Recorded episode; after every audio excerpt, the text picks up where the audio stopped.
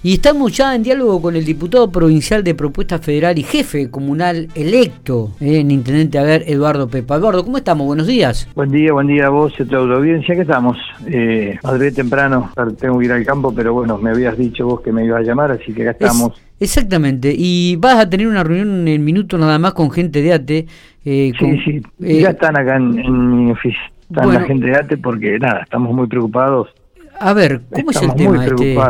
De la cantidad de empleados que ha sumado el municipio de Intendente Alvear, empleados que están en negro. Sumando, que sigue sumando. Recién me avisan que han nombrado tres porteros más en un, en un colegio. O sea, los porteros los tiene que nombrar, eh, dependen del gobierno provincial, no de la municipalidad de Alvear. ¿viste? Te los mandan, los ponen eh, como jornalero y después eh, en dos meses me estarán, o en seis meses me estarán pidiendo planta permanente, contrato.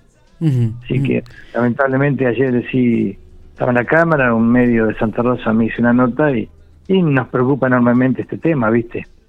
Así que eh, manifestabas que manifestabas que ha aumentado considerablemente la planta de trabajadores en la municipalidad. Contanos un poco, danos algún detalle Por algún supuesto, en el 2015 cuando yo me voy del municipio, no creo que llegábamos a 180, eh, todo el mundo, casi todo el mundo, salvo los programas eh, temporarios como, como puede ser el INAUN, eh, el Provida, que dependen de la provincia, el personal municipal había un 90 y pico por ciento en blanco, se blanqueó todo el mundo. Y hoy contamos con 200 y algo en blanco y debe haber cerca de 300 en negro. Y, recién me entero que siguen nombrando gente, así que no sé, no sé realmente, mm, seguramente tomemos alguna medida, estaremos hablando al gobierno provincial, le digo más, en, la campaña llamé a un funcionario, le digo, manden toda la guita que quieran, pero que dejen de contratar gente.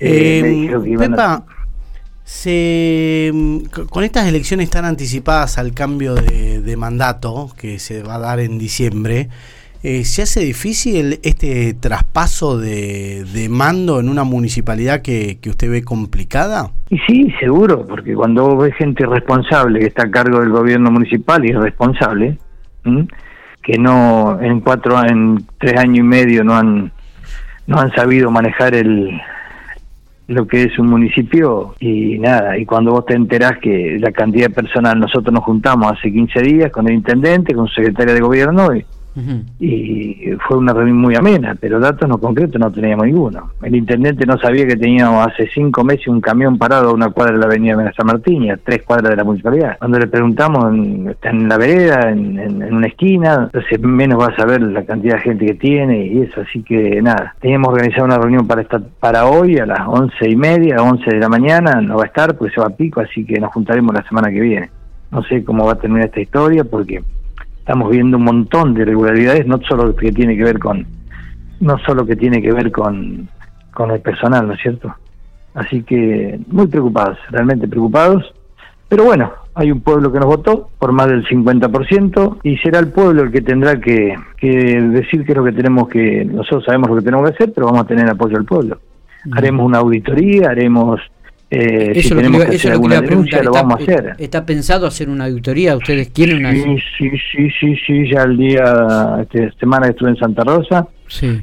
Eh, estuve hablando, ya hay gente que se dedica a eso y, no puedo dar nombres, pero vamos a hacer una auditoría y seguramente hagamos alguna denuncia penal también por algunas irregularidades que, las estamos viendo. O sea que la situación realmente es muy complicada, muy difícil y crítica. Imagínate, imagínate, si vos dejaste hace 7, 8 años, dejaste, hace 7 años, dejaste 100, 180 personas en blanco y casi y hoy tenés entre jornaleros fijos y móviles y porteros, pues le manda gente a todos lados, ¿viste? El, el PAMI, el PAMI, la Oficina Nacional, lo paga la municipalidad portero, no sé la cantidad, recién me termino de decir que hay una escuela que no quiere los porteros, y dice, no, vos tomalo, te lo mandamos, le mandaron tres, debe tener diez. Eh, pero bueno. ¿En cuánto, se amplió la, ¿En cuánto se amplió la planta del municipio en blanco y en negro?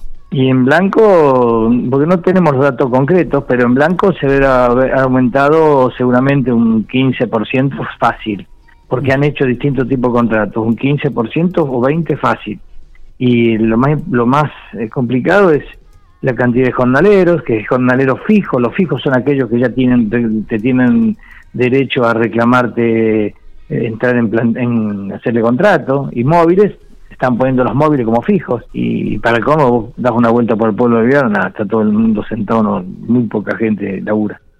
Entonces, porque nadie controla nada.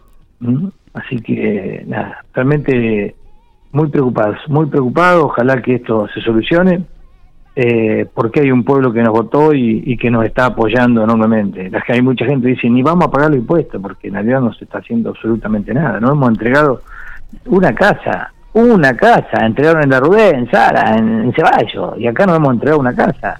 Anunciamos una obra de cloaca, está licitada, y yo no le he hecho la culpa provincial, porque bueno, provincial las obras las dio. Falta gestión, porque ¿por qué no se empieza la obra de cloaca que ya está licitada y, y todo? ¿Por qué no se empieza la obra del CDI? El CDI lo, estamos, lo vamos a hacer en el polideportivo, donde vamos a achicar el polideportivo. Cuando tenemos donde está funcionando el CDI hoy, tenemos lugar para, para hacerlo ahí, ¿viste? Pregunto, eh, ¿y, el, ¿y, el, Consejo Deliberante qué, qué actitud ante todo esto?